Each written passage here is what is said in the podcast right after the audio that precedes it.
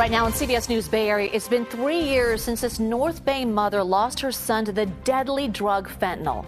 I just feel connected to him, like to keep myself involved in the work, talk to young people, talk to parents, talk to our community. Her mission to prevent other parents from going through the same unimaginable loss. Homes almost completely buried by snow as the Sierra tries to dig out. The new concerns tonight about flooding in the lower elevation. We'll have to watch for the flooding threat around the Bay Area as well later this week with more rain. I'm tracking it in the first alert forecast. Also, students in Santa Rosa walk out of school after last week's deadly stabbing. What they want to see, and it's not the return of campus police. We also need to show the district and the board that we are not okay with this. This is CBS News Bay Area with Juliette Goodrich.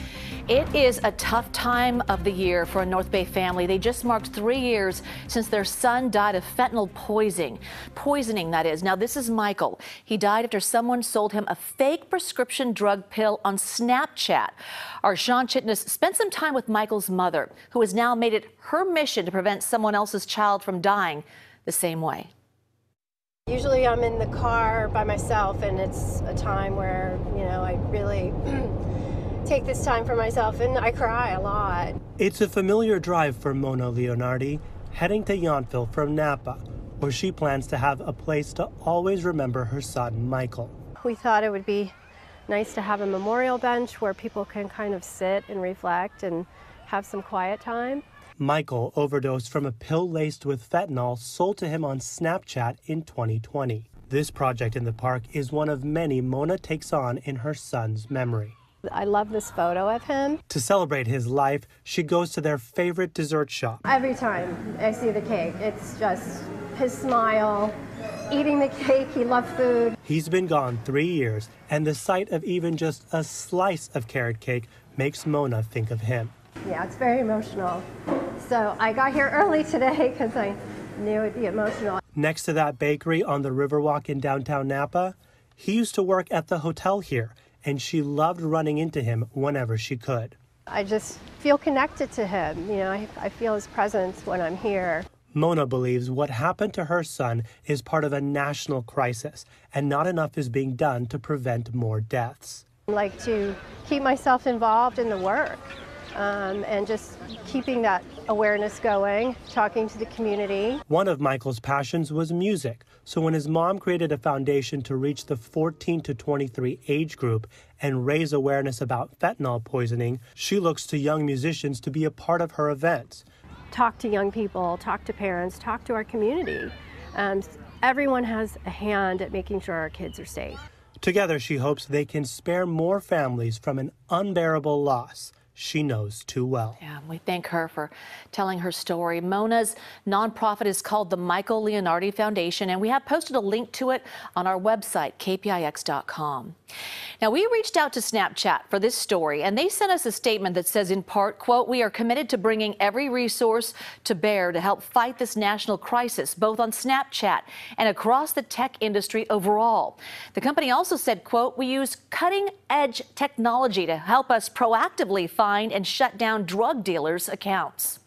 One state lawmaker from the East Bay wants to fine Snapchat and also other social media companies over the fentanyl epidemic. In fact, State Senator Nancy Skinner recently introduced a bill that would fine companies up to $250,000 if they use algorithms that lead to children buying fentanyl.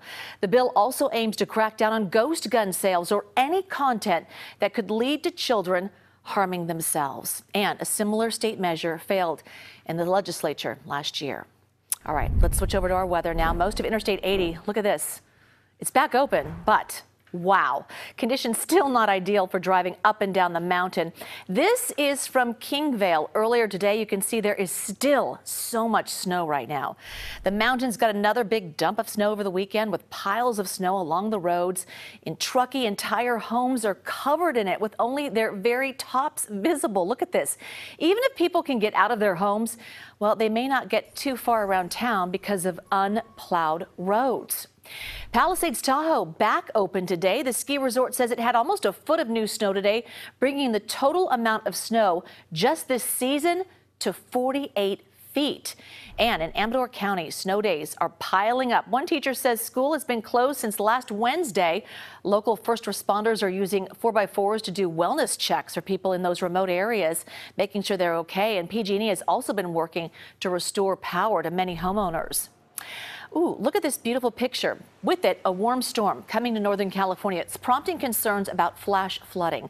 Cal OES says the warm rain could melt the snow, leading to flooding in streams and also low-lying areas. The agency is bulking up their staffing this weekend just to get ready for the storm.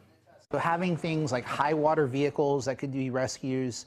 Uh, we have swift water teams that do divers using sonar. So really looking at all the technology that we have at our disposal work with meteorologists like you guys use at your station to kind of predict the areas that are most at risk so you can put resources there early.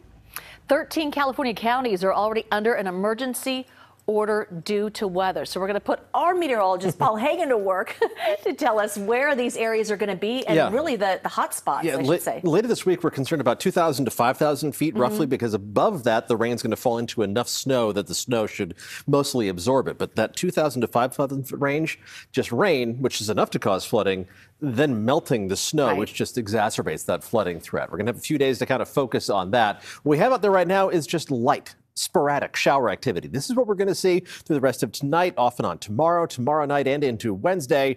The showers, there are a couple of heavier downpours here and there, including the one that's right over the bay at the moment, but this is mostly light shower activity. And that's what we're going to be seeing for the most part over the next couple of days. Not a whole lot in terms of measurable rainfall, just enough to potentially make you adjust your outdoor plans. There are some more showers offshore that are continuing to make their way steadily closer and closer to the coast, a trend that will continue as we head through the rest of this evening. This forecast model makes it look a little more intense than it actually is, but you get the idea. Scattered showers moving through, plenty of breaks in between those showers.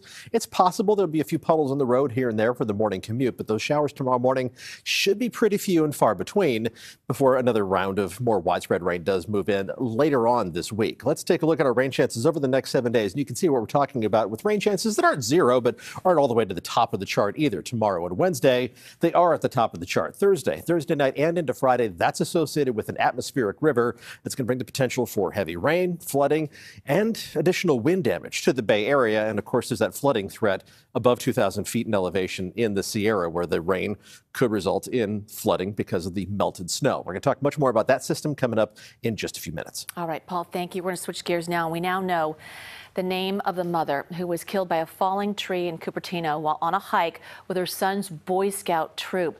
Bidut Nautial from San Jose was hiking with the troop at Rancho San Antonio County Park yesterday when a tree fell and pinned her to the ground. Despite life-saving efforts from the Boy Scouts and first responders, she died at the scene.